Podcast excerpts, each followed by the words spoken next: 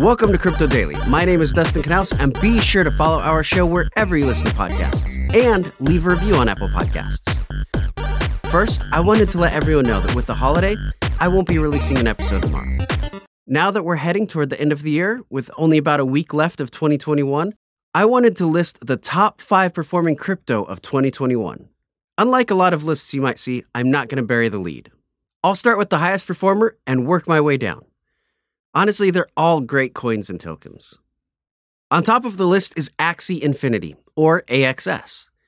Axie is actually a token that was built on the Ethereum network for the play to earn battle game where you can train, breed, and even trade customizable creatures known as Axies. This game has over 350,000 daily users, and the value of the AXS token has increased by over 17,000% this year. Second on the list is actually another gaming token, Sand.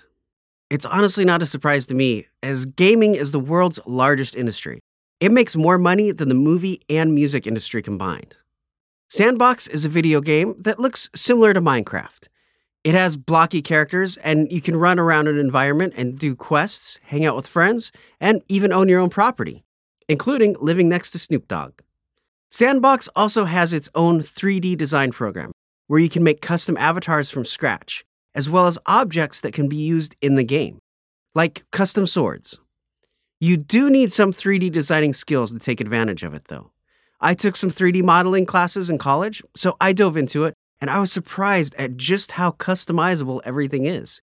You can even change the animation rigging to customize how characters and items move. And when you're finished, you can sell your custom made items on the marketplace. Sand is also built on the Ethereum network and has risen nearly 14,000% this year. Third in line for 2021 is the Terra network and its native token, Luna. Terra is a blockchain that allows for payments with stablecoins that are algorithmically stabilized by its native cryptocurrency, Luna. Terra aims to combine the reliability of stablecoins with the benefits of blockchain technology by having low transaction costs and not having to worry about geographic borders. Unlike fiat backed stablecoins, such as Tether and USD Coin, the price of Terra stablecoins is kept stable by the protocol itself. The protocol includes an automated market maker, which lets Luna and Terra stablecoins be traded in both directions.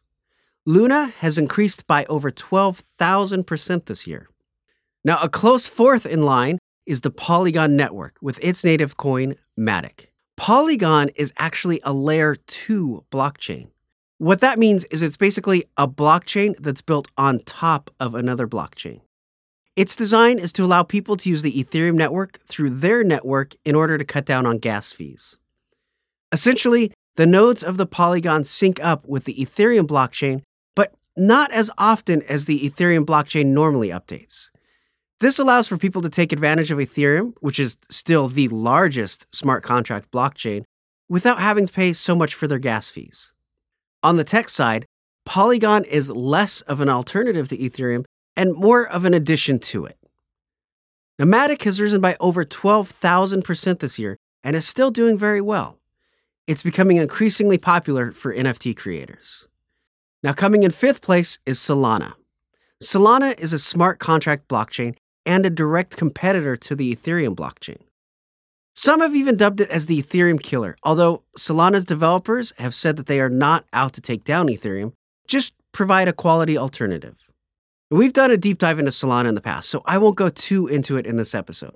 But Solana is a proof of stake network that processes a lot more transactions much faster than Ethereum. Due to its low gas fees and greener technology, while also being a public blockchain, it's become a favorable alternative to Ethereum lately. Solana has gained over 11,400% this year. Well, I hope you enjoyed this episode, and I'm looking forward to seeing how the year wraps up for crypto, as well as what's to come in 2022 for the technology. Please follow our show wherever you listen to podcasts and leave a review on Apple Podcasts. If you get your podcasts on YouTube, be sure to subscribe and leave a comment there. I'm Dustin Knaus, and thank you for joining me today.